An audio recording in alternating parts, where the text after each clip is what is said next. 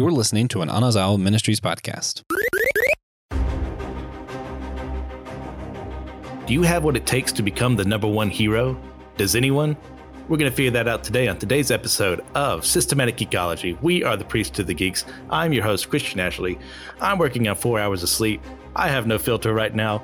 So is this the episode that gets me canceled? Who knows? That's the fun. Guys, I am joined today by a cast of characters. We are, of course, joined today by Elizabeth Pang Clyde, whatever you want to call her. She's pretty dang cool. How you doing, Pang?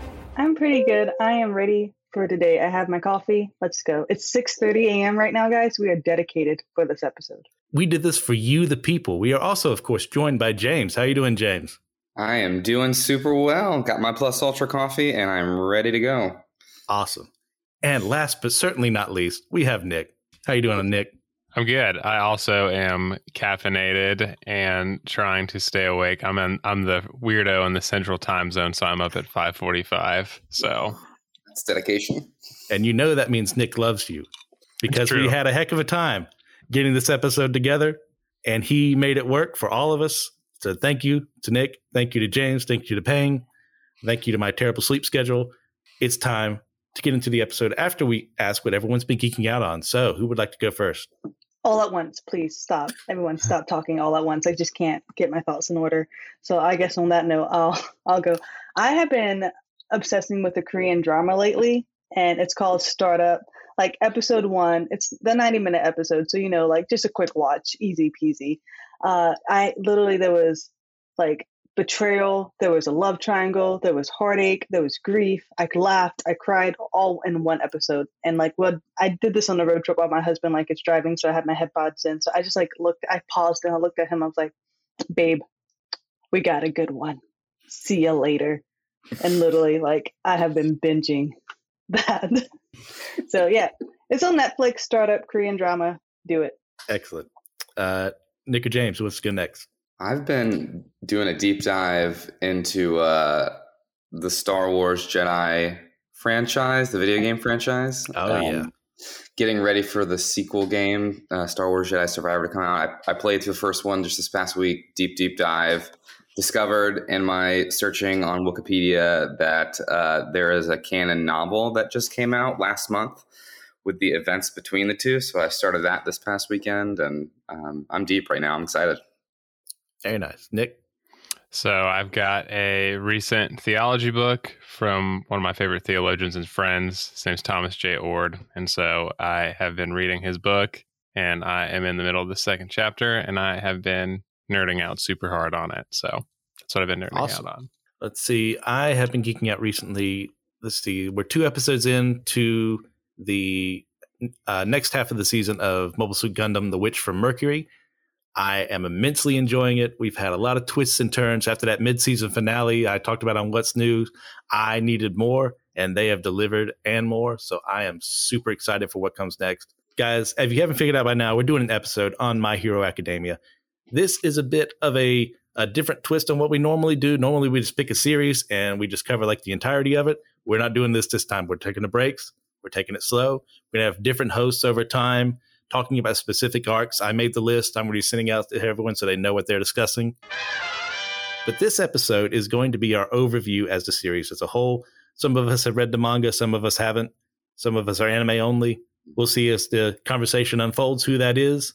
But essentially, there's going to be about 15 ish episodes, including this one, from the way I separated, because not all arcs are like, they're not going to be huge for having an entire episode based around them. So we're kind of trying to introduce this into the program for systematic geekology, see what works, see what doesn't, and go ahead and give us some feedback as well. So, guys, My Hero Academia, would you like to explain to the good people if they don't know what is the show about? We can all get a chance to say. You know, it is one of those things that I got introduced to. My sister is more of a weeb than I am. And so she was like, hey, if you're a basic anime dude or gal and you like Dragon Ball Z and stuff, like this is the like new basic thing that Shonen Jump has put out. And so, uh, but it's about kid who goes to high school or he has no powers.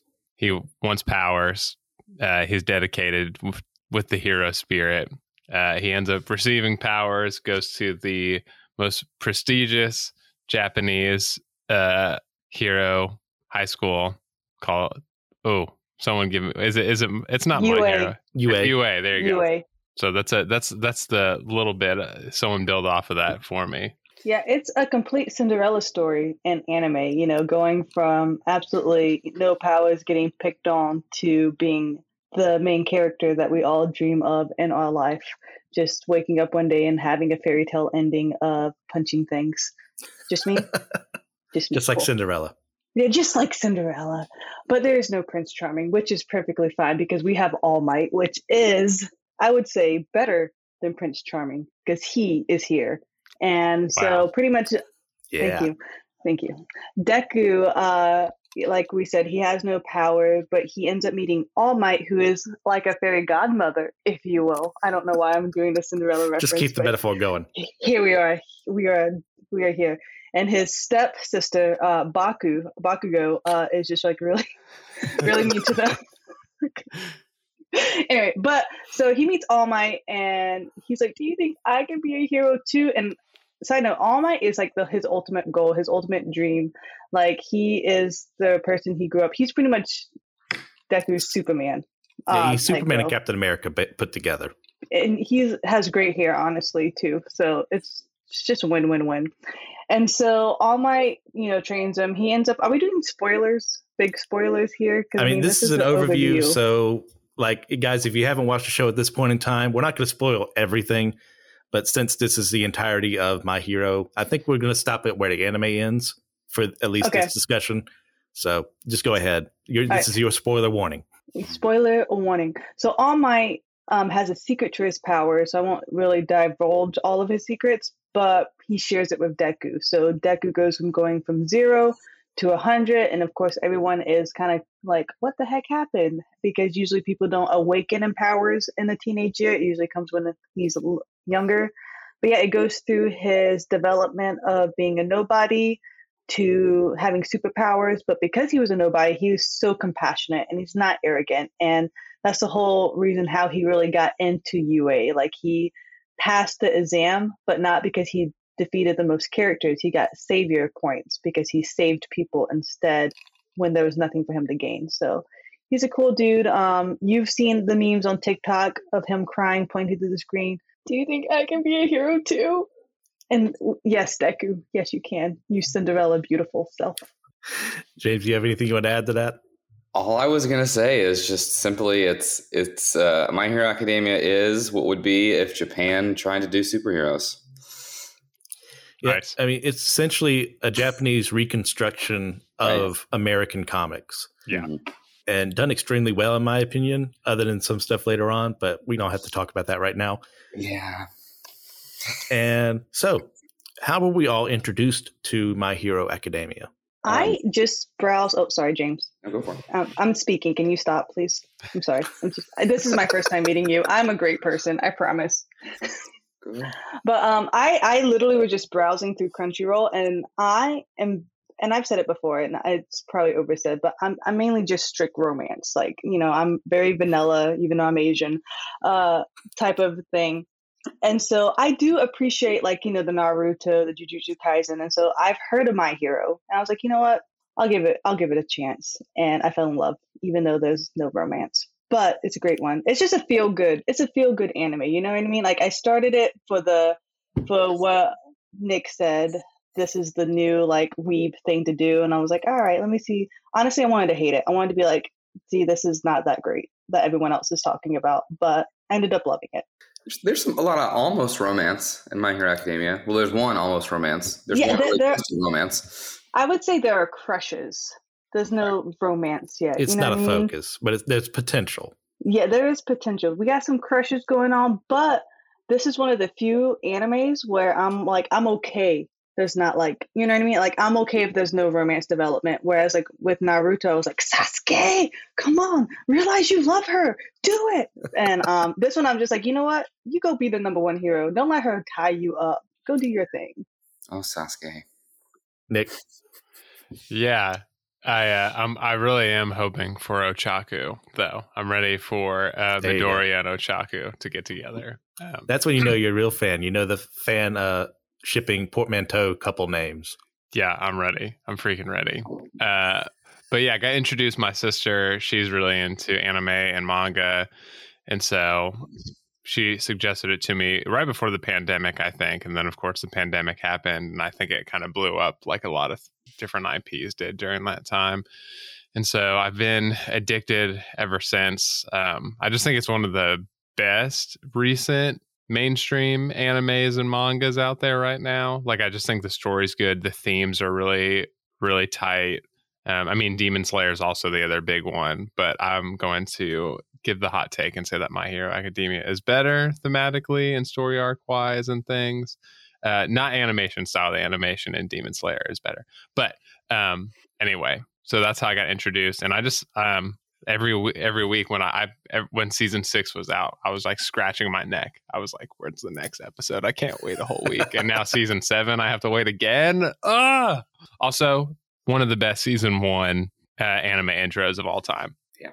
The day has come. Absolutely. Come on now. Yeah, I should have added that as a question, but that's one of the best ones in my opinion as well. Is the number is the first one. I got introduced kind of similar to Pang. I was just on Hulu one day, just browsing through the content on anime because I was just going alphabetically at that point in time, and I ended up at the M's, and I see My Hero Academia. I have heard nothing about this. This was like 2016, 2017, I think, and the first season had just come out. I was like, okay, I'll get into it and was blown away. Was not prepared for it. Had a lot of fun. So I'll go. My next question is going to be, what was our first impressions? I'll give it away. I hated the art when I first saw this show, The art. and I'm not an art snob. Like as someone with no artistic talent when it comes to drawing, I very rarely criticize someone else's art because I know I can't reproduce anything myself. But the show won me over with its characters to the point where I don't even look at the art anymore. And I, I've my opinion of it has improved as well. Just getting into seeing uh, Izuku just desire to be better in this world where he has nothing compared to everyone else, being born quirkless, being born at essentially a disability in this world, and rising above, finding a way through All Might to inspire him to be a hero, even though he's suffered this immense debilitating injury that forces him to not be able to be a hero as long as he would like to, and then him becoming a hero in his own right. Chef's kiss. Love it. What about you guys? I think for me, it was the characters that did it as well. The characters and side characters in My Hero are just done, for the most part, there are a few exceptions, I think, but just done so well, so endearingly, that you really want to invest in them. So for me, I, I started following in 2018, and if you're uh, if you're familiar with this in pastor world, some of us pastors have to do a thing called clinical pastoral education, which means you have to go work for a summer or a semester as a chaplain intern in a hospital. And it was a hard summer for me um, for a lot of different reasons. And I discovered All Might somewhere in the middle of that um, uh, journey. And he, you know what? He does uh, what he does best, what which was save people with a smile. And so I binged My Hero like four times that summer up to I think it was the, the third season and the, the anime had just come out.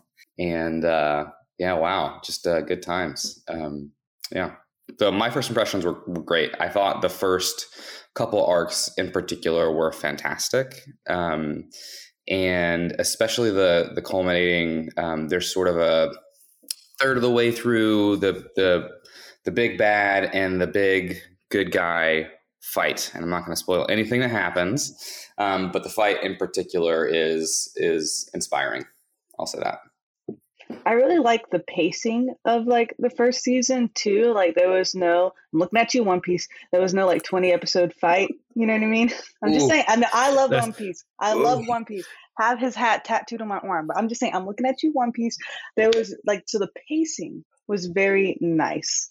Uh, like we we got from point A to point B. I enjoyed all the characters. I agree with you about the art. It's not really my style. It looks a little they're not like chibi art type deal, but it gave me that like you know like childish vibes, which is their target audience. So I'm not mad at the art, but it could be another reason why, since it's not my ideal like art style, why I'm okay with not having romance because I'm just kind of like you know I separated the two, which is weird for me.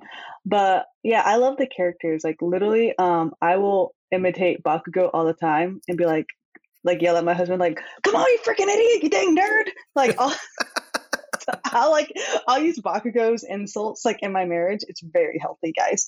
But it's just because we have a good time. It's fun. You dang nerd. I've I've never thought of people in my life as NPCs after uh, watching Bakugo give that insult several times. I am the main character in my life, so everyone is my NPC.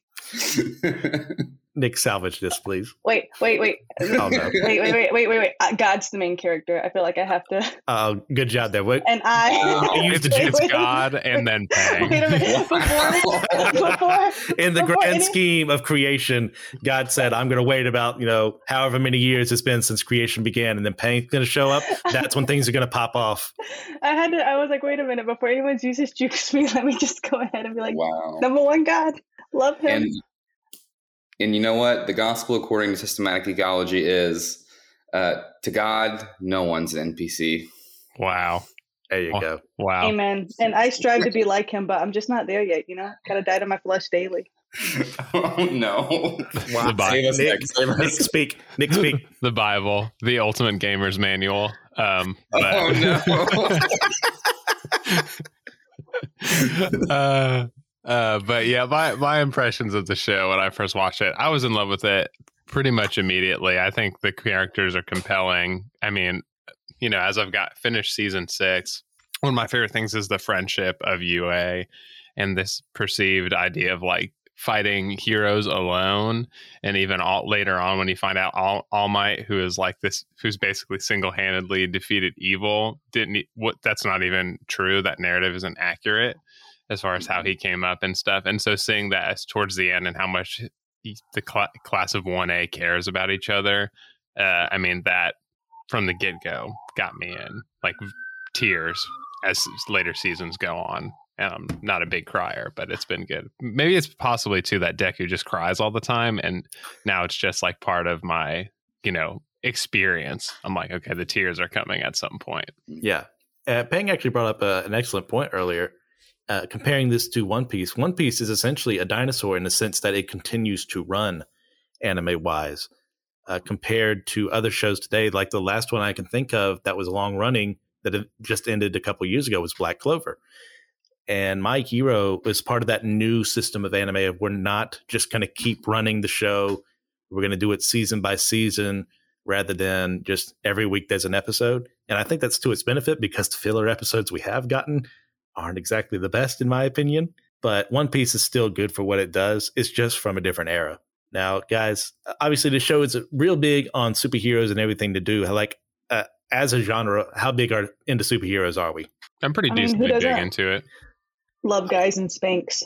Like, for it, man. Keep her away from the football games. Keep her away. I, feel like I don't can like- say that. I feel It's like, you I'm not a sports person though. Oh. I make myself sound like really like romance crazy. I just like to make a lot of jokes, guys. I only I tell my husband all the time, like, you are the only 3D guy for me. The only 3D guy. The only 2D 3D though? guy. Yeah, no, What he, he hears that often. It's like, love you so much, my 3D husband. But 2D though. There, there are billions of 3D guys out there, but only you. Only you. hmm I I want to throw 2D this harem. out there. 2D. My first, uh, my first 2D crush was Sailor Moon. So Mm, mm. Mine was Inuyasha, and he's always with me on my arm now. wow. Eh, If we're on the subject, since we're off topic anyways, who cares? Mine was Relena Peacecraft from Gundam Wing.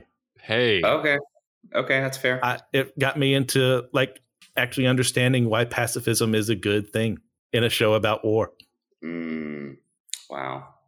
James, you want to reveal your dark, dirty secrets of your first crush? I I don't have one immediately coming to mind. Um, maybe it's just because I'm early in the morning and I'm not there at all yet. Um, Or maybe it's because he's not shameless like us, yeah, falling maybe in love with fictional characters.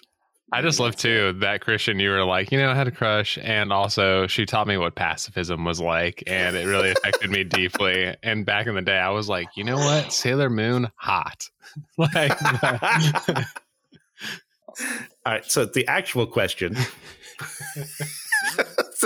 we're all tired and just waking up and off focus, how big into superheroes are we? I, I I'm pretty big into it. Like I love Marvel. I love the idea of the weaker person. Like you know, there's like a savior, and even like the I know we joked like with like the Bible stuff, but even like I just think it's we naturally love a savior. You know what I mean? Whether it's like in the Christian realm, like obviously the ultimate savior, or even in the fictional realm, like we love seeing someone come in and helping the weak and helping the poor and doing what we wish we could do outside of ourselves. So big fan of superheroes, even if they're not wearing Spanx.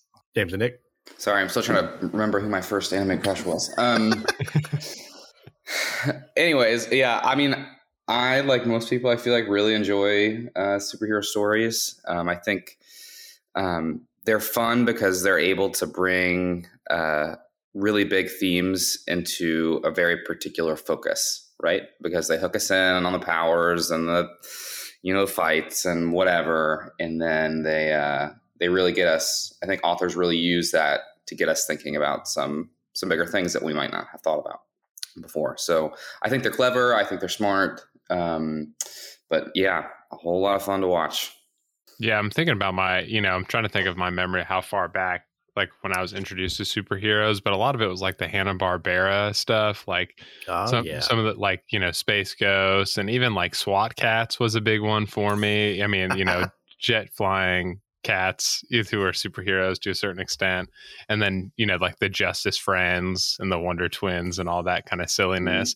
But they've just always kind of been a part of like growing up, even if I didn't consciously think like, oh, these are superheroes who are saving people but I think that they've just been so embedded in our culture that even if you aren't into superheroes, like my wife does not like any fantasy or sci-fi or anything like that, but she knows who Wonder Woman is, she knows who Superman is, and I think that similarly, like I those things have always just captured and raptured my attention, and so yeah, Yeah.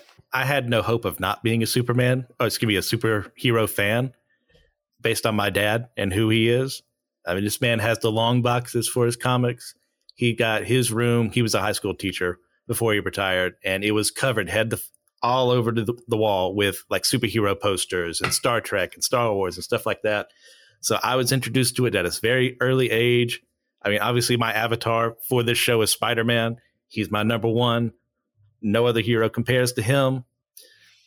And just getting into the genres that, like we've kind of brought up before, it's like seeing this fantastical setting where things can be done to improve the world. We can have people who look out for the greater good and like seek nothing in return. And obviously, is that realistic? For the most part, no. I mean, we live in a very broken world. I would like to think if people were given powers, a lot of them would come and do heroic things. But what that's the great thing about this is it's fantasy.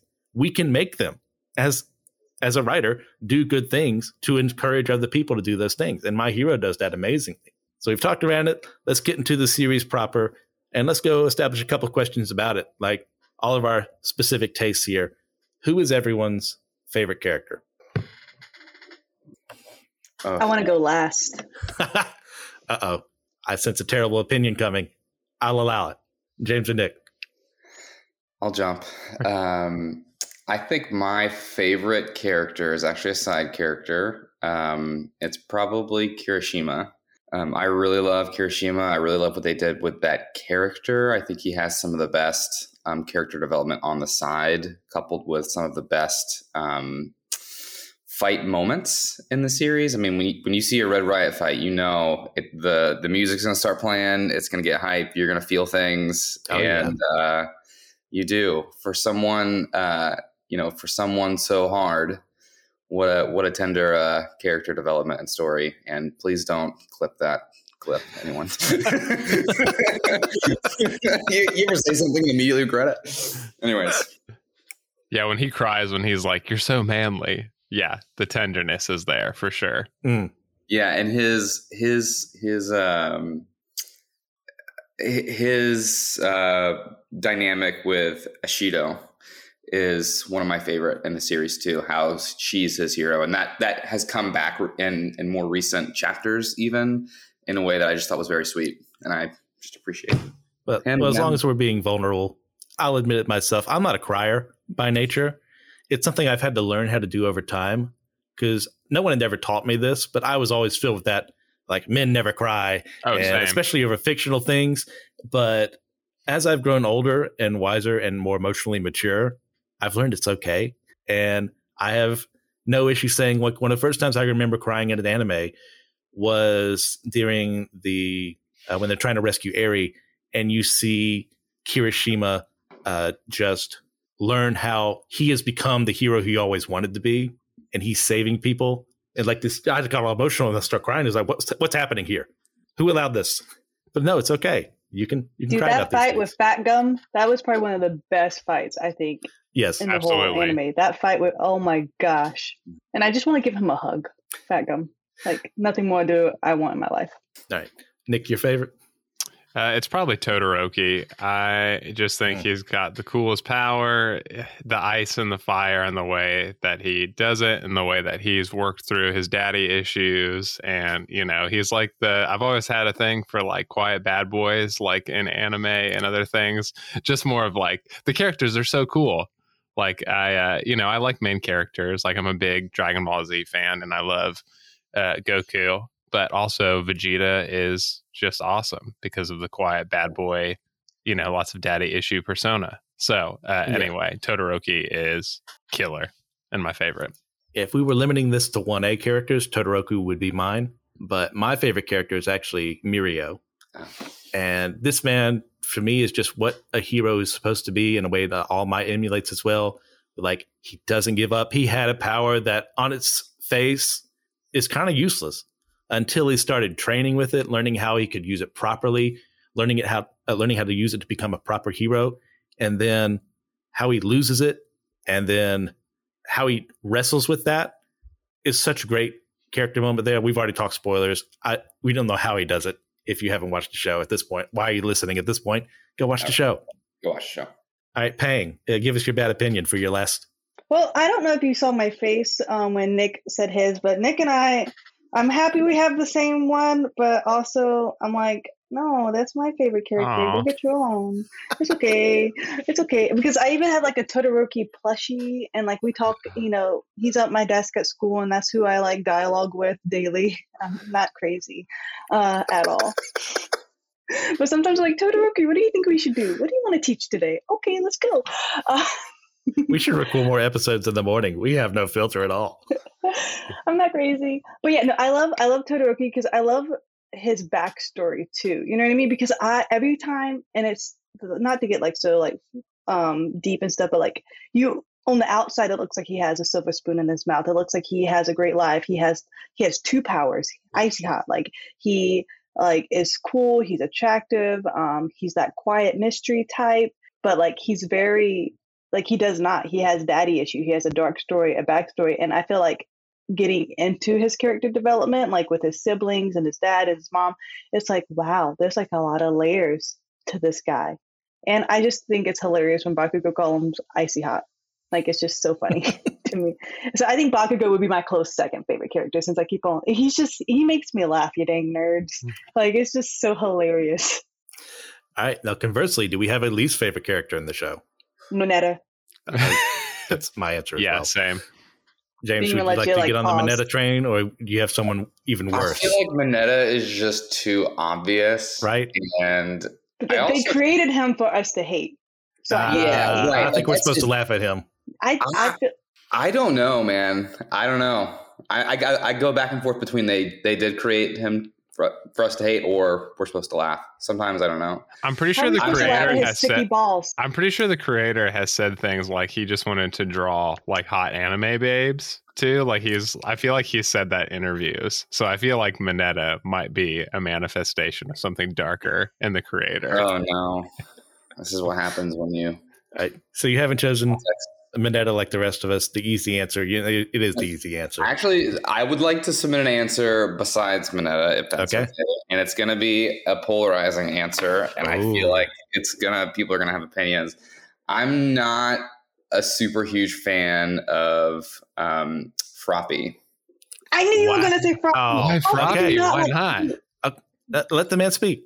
I don't know. Something about her character is just never. I mean, she makes valuable contributions to the character development of some characters in the show. She's like Also, just call her Tsu. Dang Sue, it. yeah, a solid. Right, exactly. Maybe that's part of the problem. Is some of these hero names are like, what are we doing? Um, yeah. So, uh, oh, yeah. Also that. right? Uh, duh. But yeah, no, I just um, for me, I don't know. I don't need sort of downer like emo frog. no, I just for me, frogs are bouncy and fun. And Okay. uh, I don't know, for something about the, the personality and the powers doesn't mesh for me. I don't know. I will say Yeah, she's not my what I mean. favorite by any stretch of the imagination, but I, and I'm not saying you hate her. I'm not But- saying I hate her either. Yeah, yeah, just- yeah. It- She's she's not my favorite, but like she's not nearly near the end like someone like Mineta is. And once again, Mineta is an easy target, and I'll just give my reasons why. I mean, you're probably self evident. I cannot stand the perverted character in any show. Yeah. I mean, even like I love Master Roshi in Dragon Ball Z. When he gets to those moments, it's like my brain shuts off. I don't care about you anymore. Just show me the teacher. Show me the person I care about. Same with thing with Jiraiya. Like, yeah, I love it when you're having these awesome fights, but the moment you start peeping on girls in the bath, like Yeah. you're dead to me. yeah. Mm-hmm. It's like I can't stand that character, and it's it's so prevalent in anime. It's just like these is one of the reasons people have to jump over hurdles to get people to watch shows like this. Please get rid of it. Right. Yeah. Why is that continuing to be a trope? Yeah. I I mainly say Minetta. Like, if you listen to the all One Piece episode, I actually defended the pervy um Uh, guy, yes, but did. just because I did, but because I love Sanji and he's a chef and I'm a chef, so like we uh, chefs have to stick together, you know. But um, so the perviness really doesn't bother me. It's just like his lame power and his fear of everything. Like you can have a lame power and make it great. But he's he's just always like a coward or trying to like ride on other people's backs and like he doesn't do the work. And so that's why I don't really like him too much. Like just do the work. Stop trying to find the easy way out. Yeah, I will say for as far as powers go, second close second um, least favorite is I can't remember his name off the top of my head. The the belly button laser guy. Oh yeah. Uh, Aoyama. Yeah, also the least least favorite. Also for manga reasons that I will not spoil. But boo. Yeah. yeah, I, I will say for those who are caught up, Mineta did just have a good moment in the last chapter. I will give him that. He he had something very witty to say, and even heroic, I dare say. Wow. Oh, well, now I might have to read the manga. I won't, but like it makes me almost want to. I mean, I, I had to after like season two, I, I couldn't wait. I just had to read it. So that's everyone's favorite and least favorite. Now let's talk about arcs. What is everyone's favorite arc? When they the Todoroki backstory arc, I don't know if that's a legit arc, but they did spend a lot of episodes with that, Yeah. and whatever arc that's in, that's my favorite. That's valid. That's the what is it, the tournament? Uh, forget the actual name they have for it. With them fighting that we first learned about Todoroki. Sports festival. For, thank you, sports festival. Um, no, it's like when they go like in the, the deep dive and we learn like what happens to his mom and you meet his siblings. I, it's the one Oh. whenever like they do like the big intern where him Oh, yeah. Bakugo and Todoroki. You know what I mean? Like The intern arc, with- I think, or something like Mhm. that. Mm-hmm. yeah, it's that one specifically. Okay, James and Nick. Mine's the A- Eri arc. I really like that one. I mean, the whole deep dive, and then the um oh, I can't, what's the crime boss with the mask? Um, Um, overhaul. yeah, Overhaul. overhaul. One of the coolest villains and one of the biggest moments for all the heroes. Uh, you know, we get to see like some really serious sacrifice happening, even with um Ni- Sir Night Eye and stuff like that, and seeing him as like a true hero, even though he's kind of hard and cold. Like you know, he's a hero. Obviously, he worked with All Might, but he comes across as kind of like a douche. And then you just see how much of a hero he really is, um, and seeing how his sacrifice inspired um, all the other heroes, especially Midoriya. Um, just really, really great, great arc. For me, I am torn between. Um, I, I, this was really hard for me. I think for me, I'm a little bit biased towards the Bakugo rescue arc, um, just because that's where I came into the show. That's what, what was happening where I when I first started watching. And I think it has some of the best moments, but I think. Um, in terms of my manga read through, this part has now been animated, the Dark Hero Mm. arc with Deku, just peak, both two peaks. Yeah, my first and my backup have both been taken, so I'll just say my original was, and that would be the Shie Hassaikai uh, rescue Eri arc. It's just it's that moment of heroes acting as heroes to defend someone who has no one in her inner what's the word I'm looking for here? It's too early in the morning. In her table, in her on her side, we'll say. And there's no other way she's going to get out of this situation without a lot of people caring about what they're doing. And that to me is what heroism is about looking after those who have no way of defending themselves. And that's just a perfect encapsulation of that arc. Now, we all have our favorites. Does anyone have a least favorite? It's okay to say no. Mine's probably, um, let's see, is season two, is season two the, no, no, no, wait, wait, wait. No, yeah, season two, that's the sports festival one, right? Yeah, I think yeah. sports festivals one. The, there's a lot of good backstory and stuff there, but a lot of times sports ones are just very slow for me. Like there's a lot of like in between uh, fight sequences tend to go a little longer. Like, and obviously, I'm like a big Dragon Ball Z fan, so it doesn't make sense why I would say that. But as I've gotten older, like those long tournament arcs kind of just are also an anime trope that I'm also kind of uh, bored with. Fair enough. Penguin James?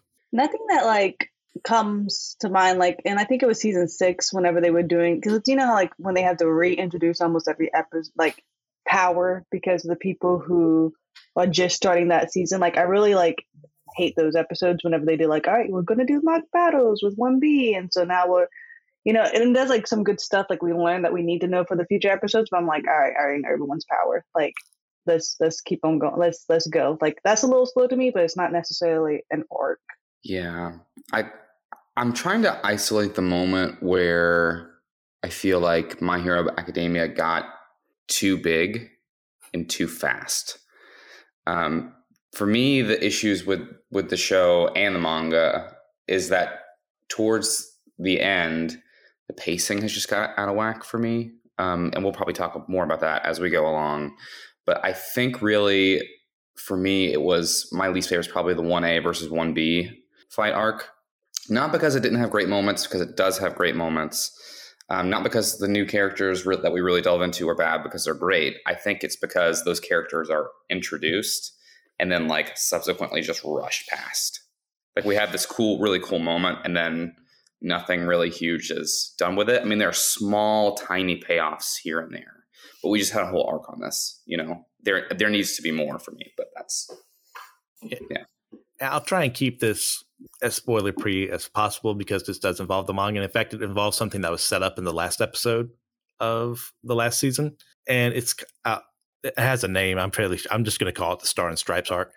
Yeah. And that to me was when Horikoshi started really getting to the point of abusing certain tropes he had in the past, especially of uh, women being especially strong and then something being taken away from them or not being as capable as they seem to be when they first show up and just overpowering your villain and then having to right away out of that uh, that definitely once again without going into heavy like this is what happens i think that's one of my least favorites as far as anime I, I would second the 1a versus 1b it's once again like we've all said like they're really good parts of it like we get some good character introductions, we get some motivations for characters who've been in the background this whole time, but it just drags on a little too long.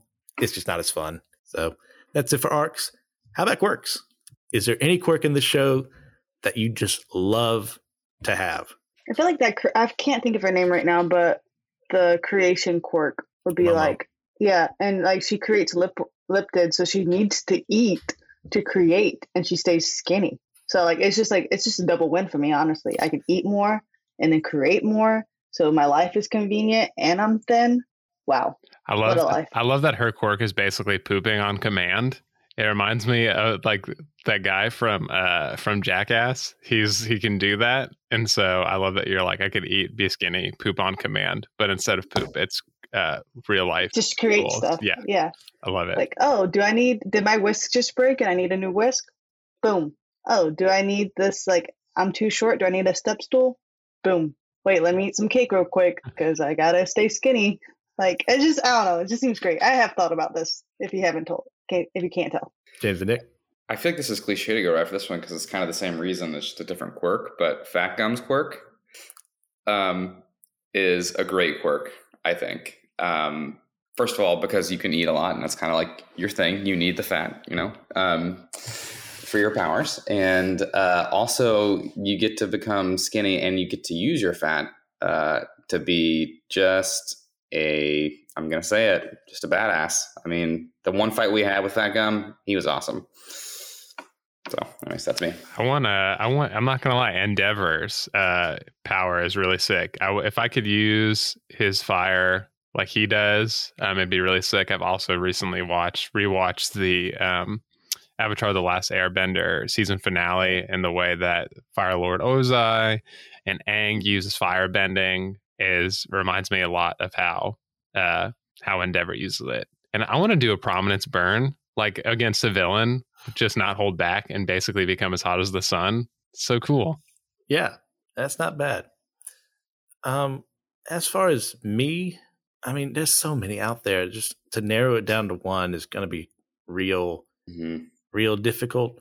But I mean, I can say Overhaul's quirk of being able to rearrange matter would be a lot of fun to use. Obviously, I wouldn't be trying to you know murder anyone with it, but like being able to change something into something else, kind of like an alchemy in a sense. That would be a lot of fun. Let's see, who else would I choose? It was something mundane. Uh, oh no, it wasn't mundane. It was petty. I should know me better. It's a uh, quirk. I to be a perfect troll. I would love that quote. Just have ask people questions, take take their will for a second, make them do something stupid. Yes, give that to me all day long. I'm a terrible person for doing that, but I would abuse the heck out of it. I thought that too for a hot second. You villains, but not yes, not villains. and he has definitely figured out how to use it heroically as the season has gone on. I actually kind of like how that's handled because in any other series he would be a villain. Yeah. but he resists that instinct. So I like that a lot. All right, so guys, what do we all feel? What does it take for someone to be a, a true hero? Like one of the themes of this show is like how to be a hero. What is that about? I, you know, one of the big things that has really captured my attention is this move away from like, um, I said it earlier, but I think cooperation and, like you said, combining, working with others to make a better world. And I think that the villains who, you know, you're talking about how we get this darker side where people with powers kind of do the opposite, where they produce chaos, induce chaos, and there's, um, this individ there's organization but it's very loose it's very individually individually based where it's a society based on one man's uh, view of the world you know one for all uh, or yeah, yeah all for one rather. All for and one. so yeah all for one.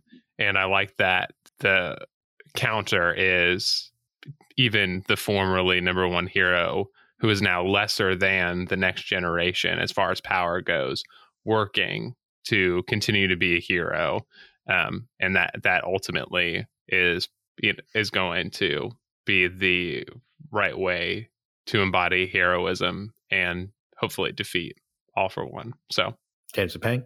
Yeah, so even like when I think of a hero, like I don't even think about like really anime or Marvel. Well, and of course you think anime or Marvel, but I just think of someone who is selfless and who just wants to help someone out that needs help. So you know, I think of it's going to sound very cliche, but I do think of like the EMTs. I think of the fire rescues. I think of the teacher who notices the kid that no one else noticed. So I just think, um, and they can even show like in the hero movies, regular people being heroes. You know what I mean? Like helping a, a lost kid. Like to you, like a hero can be undefinable. You know what I mean? It has no limits and whatnot.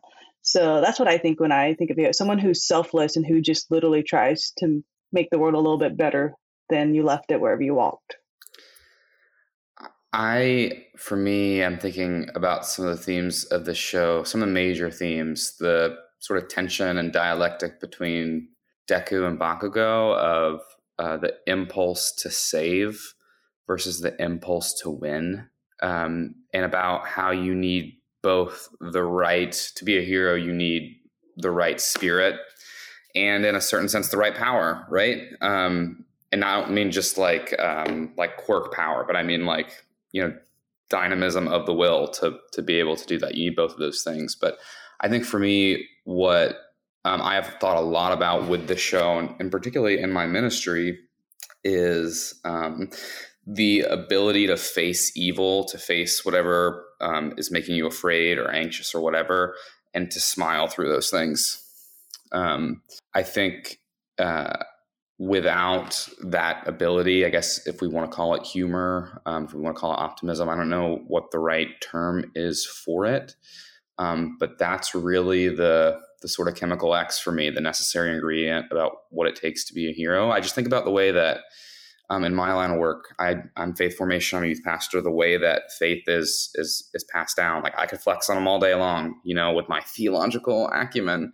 Um, but like that's not gonna like win sort of over any spirits or any hearts. You know, um, at the end of the day, it's things like seeing a picture of Luffy on the background of my phone, and then us having a, a great conversation about what manga or what anime um, we're into right now. Um, and so, facing whatever um, you're facing right now and doing it in a way that inspires others, I think is what uh, makes a hero for me.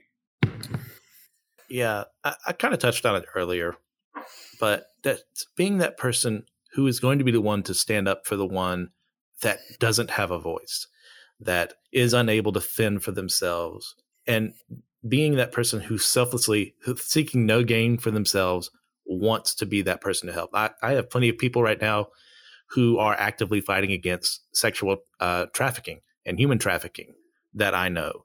And that is a thankless job mm-hmm. at times because some of those girls, some of those men that are being caught in this, they know other life and they don't know how to have freedom. They, if, if you free them from that moment, well, what now? I have no other identity than this. It's been my whole life.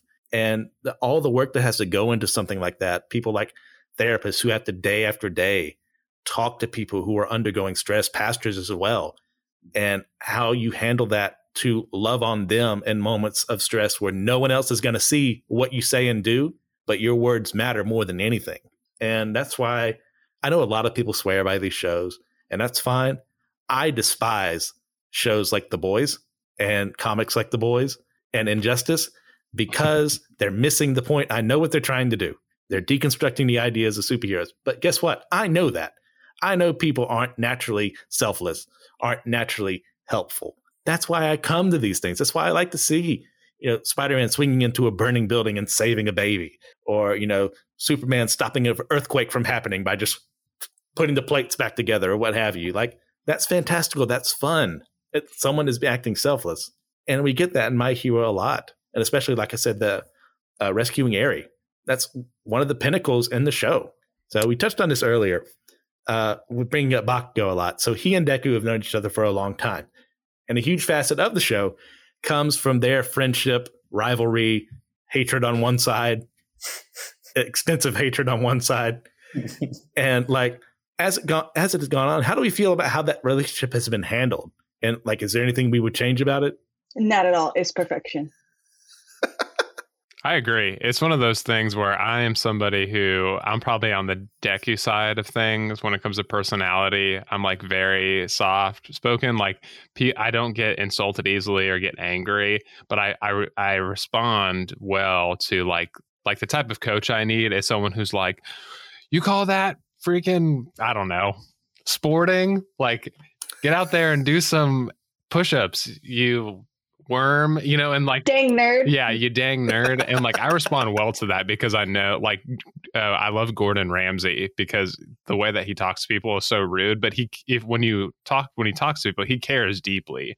And that's just kind of his style. And so I think Baku goes the same way where, you know, there's obviously more to it than that. It goes deeper and his jealousy and even like wanting to be like Deku and stuff. But um I mean, the way that I just react well to that and respect people who are upfront and have the audacity to tell me why I suck and need to improve. So I love their dynamic. I really do. The only thing I would change about it, and I I think their relationship is is probably one of the most rewarding parts of the series um, in terms of character development. Watching them both grow um, and change is one of the biggest payoffs. I think. Um, I think I actually think that excuse me, Bakugo has a little bit better character development than Deku. I think, um, but I think his character development as to this point is mostly rounded out. I think Deku's um, has has a ways to go a little bit um, before the end of the series. Um, but I think right at the beginning of the anime manga, um, Horikoshi puts a like a suicide joke line in Bak- Bakugo's mouth, like right at the very beginning. It's like the first episode or two that just was a bridge too far for me. Um, like you didn't need to do that to make this character what this character is. And James, um, that was precisely what I was thinking of when I was making that question. Yeah. It's one of our first introductions to Bakugo, and it's a very terrible introduction. It's a very terrible introduction. But he gets a lot better along the way. I think Horikoshi kind of realized, I went a little far with that. And he made Bakugo a complete jerk. But at the same time, there's still hope that things can be mended for them to become friends. And as things have gone along the way, I've really enjoyed seeing where they were and where they are now to where he's still going to call him a dang nerd. But there is mutual friendship and love. He's just being very tsundere about it. Yeah, and his character development, even though like he like because I think we can all think of stuff, even though it's not to that extreme that we've said and we shouldn't have said it, and like we've changed our mind and we've had a heart change, and like literally, I teach high school and they tell each other to go die all the time. Like it's just what you say now. It's like just go die, and so um, granted, still like not okay, but just kind of seeing that development and then seeing his because maybe because I can relate because so many times you work so hard because he was a hard worker. Bakugo is not a naturally gifted spoon in the mouth like Todoroki, and so like you see his hard work, and then you see someone like he enjoys Deku looking up to him. You know what I mean? Even though he like bullies him and stuff like that, you can see he enjoys like with the long nose, like you know, whenever he's like proud of himself, and then he sees Deku catching up so quickly and he sees Deku becoming close to his hero and later finds out like the connection between them. So you see the jealousy, you see the raw emotion, but then you see his breakthrough where he's like, What are you guys doing talking out in the open like that, you idiots? And so like I just I don't know, I love him. He's sweet, like you know, a little rough on the outside, but tender on the inside. Who can't relate to that? well said. Hmm. So we, we brought up earlier as well Endeavor. And as revelations are brought up in the show of his spousal abuse, of his parental abuse, it's shown as obviously wrong, but it also shows him willing to learn from that example and then try and better himself to make amends with people he has hurt. And there is a huge divide in the fandom eh, with how that has been treated, especially on the American side. I mean, I'm talking like death threats being sent to Horikoshi for what he is trying to do with Endeavor. And like, how do we feel about how this was handled in the story? And is there such a thing as a character who's just too far gone to ever hope to seek redemption? Well, as someone with daddy issues, um, I think I really appreciate it because not everything is rainbows. And even though it is hard to watch him abuse like the wife and kids, you, emotionally, mentally, like even training the kids, you can say physically, you know, uh, it's the reality of a broken world we live in. And so to say and that someone is too far gone, then it's just like, wait, what? Why are we giving up on a on a even if you don't put Christ redemption in it, it's like that's still a human being. Like, why can't someone like he chose to make those mistakes? Why can't he choose to better himself? And to, he's not like saying, just forget it, like suck it up, it's in the past, I'm different now. He's trying to make atonement. So I think that's the difference. If he was just trying to be like, suck it up, I'm different now, like I'd be like, no, you're a jerk. You can't erase all the stuff you did. But he's literally trying to atone for what he did. So I feel like that heart behind it, you know, makes me root for him. I love that you brought up atonement paying because I am somebody who struggles with that, and even for like myself. But I think I'm somebody who's like a soft universalist. I think that eventually all people will go to heaven. That's just kind of where I'm at. And I see hell as more as like a refining thing, as a moment for atonement for people to be refined to eventually get there. And so, like, I, I think it's interesting that Endeavor is like this fire character to even show the atonement and to see that kind of like almost like his whole life has been kind of a embodiment of a living hell for that and those around him and who he's burned and abused. And now he's trying to refine um, through sacrifice as the number one hero. Um, but japan as well as like the united states are like very patriarchal societies. And so i think that a lot of times we like to see like the redemption of and i think a lot of those are like is anyone too too far gone? Particularly men who have done like egregious things and I have a hard time with that to a certain degree because there's because as a as a soft universalist, I'm like, yeah, God redeems all people and and gives that a chance, and people, but at least in this lifetime, um, because I and we are not God, and we do not uh, execute perfect justice. Like I also don't want to um, enable terrible things and see redemption as a sense of enabling. Um, yeah, that's where I am in the show, and I think it, it plays it out really well. But I also struggle with Endeavor and his redemption arc. Yeah, I think that most people really love the notion of forgiveness, um, and we like less seeing it actually unfold.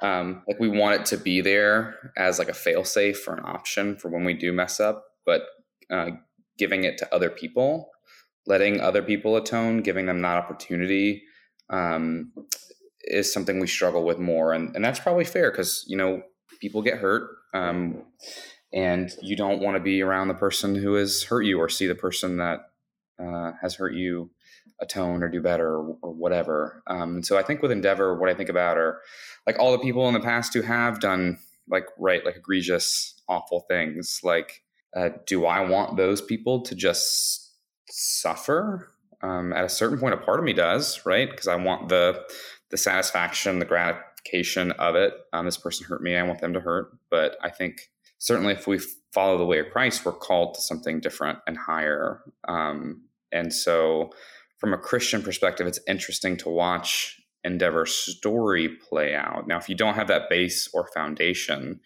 um, then you know, just to hell with Endeavor, literally. I mean, just get this guy. I mean, like, I don't understand how you could approach this character without that sort of, without a sort of um, base of conviction or core conviction like that, that redemption or atonement is even possible. I think so much in our culture today, which is probably why there's a divide on this, teaches us that, like, no, right? Like you're, I can't believe I'm going to say this. You're canceled. You're done. You're out. You know what I mean? But I think the the possibility um, is what makes his character so interesting, and I think to um, like what I want to say here is there's never forgiveness without uh, coupled with forgetfulness, right? Like there are always going to be consequences for an action. And I think of what what makes his what makes the character so compelling is that like that is unfolding in his life, right? Like he is not fully reconciled with any of those characters that he has hurt. Um, he is still bearing the consequences. In a certain sense, the world is bearing the consequences, which I think is a, you know, could be looked at as an allegory um, for any of us of when we hurt another individual, whether it's in big ways or small ways, right? Like the world becomes a little more broken. Um, eh, but yet we all do it, right? We maybe not all do it to Endeavor's level, right? But in a certain sense, we all need the opportunity to to move on and tone. So I think his character is really interesting. Um, I'm interested to see how it continues to go. I think I have a speculation about how it's going to go towards the end of the series, but uh, anyways, yeah, his character is really interesting. I don't hate him. I struggle yeah. with him. I don't hate him. Yeah, for me, I think a lot of people's issues comes from somehow this has become like a universal heresy of forgive and forget being a thing. In reality, when the Bible preaches nothing about that, in fact, it's kind of the opposite. It's like, don't forget, but know it could happen again. So be prepared, not to hold it over someone and say, oh, oh, you hurt me, you lied to me the other day, you're going to do it again. It's like, no, we're all working on this together. I need to ask you for forgiveness when I screw up. The same is true of you. And when it comes to Endeavor, like obviously, this is a hot button issue uh, spousal abuse, parental abuse. I don't think there's anyone rational who's in favor of any of those things. But Jesus still died for that man, assuming that Endeavor is a real person in this scenario.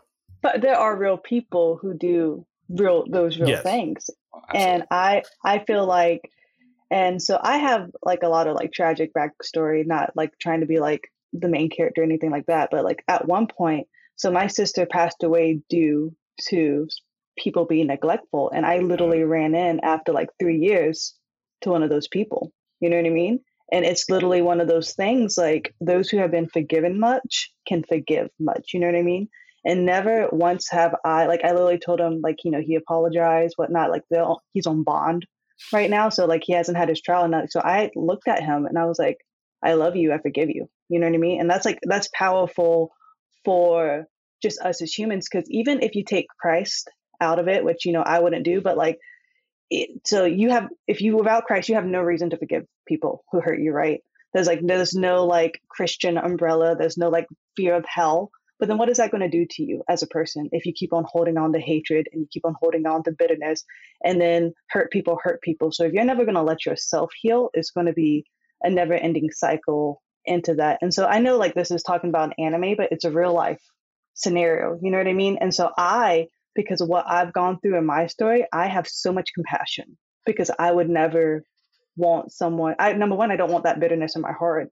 And then number two, like I want to be able to be a light. Like, yes, life can be dark and suck right now, but like you don't have to hold on to it. It is a choice. It's a sucky, you know, situation. But so I think that's why I have so much grace, you know, even in like the compassion of endeavor, because you never know what someone's going through. And not forgetting makes the forgiveness even more powerful because I'm never going to forget what happened to my sister. Yeah. Uh, when this conversation is brought up, my answer almost always is Paul. And you want to talk about a guy who does not deserve grace, who does not deserve uh, to make up and amend for his past. It's Paul. I mean, this man jailed people. He approved of stoning of an innocent man and probably would have participated had he been given the opportunity. And yet, Christ shows up for him and makes him into a completely different person. And obviously, Endeavor didn't become the faith uh, in that regard. Uh, we're talking about a population in Japan where less than 2% of the population is Christian. But it's still that essential thing of if you have recognized who you were, we need to turn away from that and make amends. And that's what I really like what he's doing in this series is like he's not perfect. He screws up asking, you know, for forgiveness. And he screws up how to reconnect with his family, but he keeps at it. And I really like that. So my final thing for this is like, hey, one criticism also level against the show. We talked about how Deku got his powers from All Might. It's that mm-hmm. they say that shouldn't have happened. He should have remained powerless, quirkless. He should have been more like a Batman kind of figure, like using gadgets and stuff like that. What do you guys think about how that is that a valid criticism? Boo, bad criticism in my opinion. Um, I just think, I think especially for what the show's doing, like it's not just about it's if it was only about one hero's journey, like obviously Deku is like the main character, but it's about like sharing power to the powerless and and and and empowering powerless people to have the power to help others. And I think that if you were like, oh, Deku just is rich or has a rich connection to give, you know, do a Batman type of thing, it would focus on him as an individual. Um, and I just think that that's just not the really falls within the spirit of the show. So I think that criticism is a bad one. And also, it would null a big like one for all how it's passed on and how like people add to it. Like it will literally take away a big premise of the show. And for people, I'm a little like I'm a loyalist and I get defensive. So I'm like, if you instead of criticize, why don't you write something better and shut up? You don't have to watch it. Like ain't no one making you watch it. James. Yeah, I think Batman's a fundamentally different character and a, doing a fundamentally different thing. So they're apples to oranges in a way that I don't think you can really compare them. And I think, like Pang said, I think the the one of the biggest tropes of this show is uh, the passing on of spirit um, from generation to generation, right? Um, with One for All in particular. And so I think Batman is just doing something different. Batman's working out his trauma in a different way. And um, yeah, I think just think they're doing two fundamentally different things. So also boo, bad criticism. I'll agree with my co-host here. I think this would make a fine AU if you want to imagine and you write your fanfic, like something happens and uh, Izuku never gets one for all. In fact, I actually added that to our list of what if questions. So if that is brought along the way, vote for it when that poll comes up on our Facebook group. But I, I think it misses the point in that he was born quirkless. He's been given something he has never had to use before in his life, and in his train, it is him training to become better. And especially along the way, as other revelations are revealed about the quirk, how can he do it and protect the people around him? So it'd be a fine, like I said, alternate universe. Uh, Deku never meets All Might, and he never gets one for all. Like probably Mirio gets it or something like that instead. And we find in the story that's probably a bad thing with the way one for all works. Hmm. But as far as the story proper, I don't want it. So, guys, we've talked a lot. Is there anything else you'd like to bring up before we wrap things up? All right. Well, with that in mind, do you have a recommendation you would offer to the audience? Doesn't have to be about heroism in general, could be anything. Watch Startup, everyone. You'll laugh, you'll cry, you'll root for multiple guys in the triangle. I still can't choose who I wanted to be up with, but Korean drama, go for it. Very nice. Mika James? We've talked about, I talked about nerding out on a theology book, but we've talked about, I feel like Christian in the episodes that we've been in, and then we've, I mean, all of us have talked about anime in Japan, and we've talked about Buddhism and stuff like that. And so there's a great theologian I've been re- reading. Um, he has a book that came out like a year ago, I think. His name is John Thatamanil, and he's got a book called Encircling the Elephant, and he talks about a Christian uh, interreligious uh, theology, and so he brings up Buddhism and elements of Hinduism, and it's a really excellent book. So you should go check out John Thatamanil's stuff. James? Uh, that does sound really interesting, Nick. Um, I'm just gonna keep saying it. I'm gonna keep preaching the gospel of Star Wars Rebels. Um, especially based on last week's trailer revelation with uh-huh. the Ahsoka trailer. It is it is now it is now time. if you want to know August. what's happening, August, do it. if you want to know what's happening, watch yourself some Clone Wars, Bad Batch, and Rebels. Yes. You're gonna need them. They're required required reading or watching, we should say. Uh, as for me, I'm going to recommend an anime that came out, and I believe like 2008 ish. It is very hard to get track of. So if you have to use less than reputable means to find it, I'm not going to stop you. We do not condone piracy in any way, shape, or form. I would never say you go to certain websites that allow you to watch Darker Than Black. Only the first season because the second season sucks. But, and it misses the point. It is an excellent story of how a world is changed in a darker edgier way without being uh, darker and edgier all the way to the max of all terrible things all the time of how people being given powers would be if they just out of the blue people got them. I highly recommend Darker Than Black, season one only. That's all that matters. Nothing else exists. There is no season two. There is no war in Ba Sing Se. So, guys, thank you again for listening. If you have some episode ideas you'd like us to cover, go ahead and bring up on our website at systematicgeekology.org. You can also check us out on our Discord, our YouTube, and Patreon as well to help us out with everything. We'd love to get you your opinion on what stuff is doing. If you have a chance, please leave us a five star review on your podcasting platform of choice. This just help to increase the spread of the show. Keep sharing the stuff like you've been doing. We really enjoy that. And remember, we are all a chosen people, a geekdom of priests.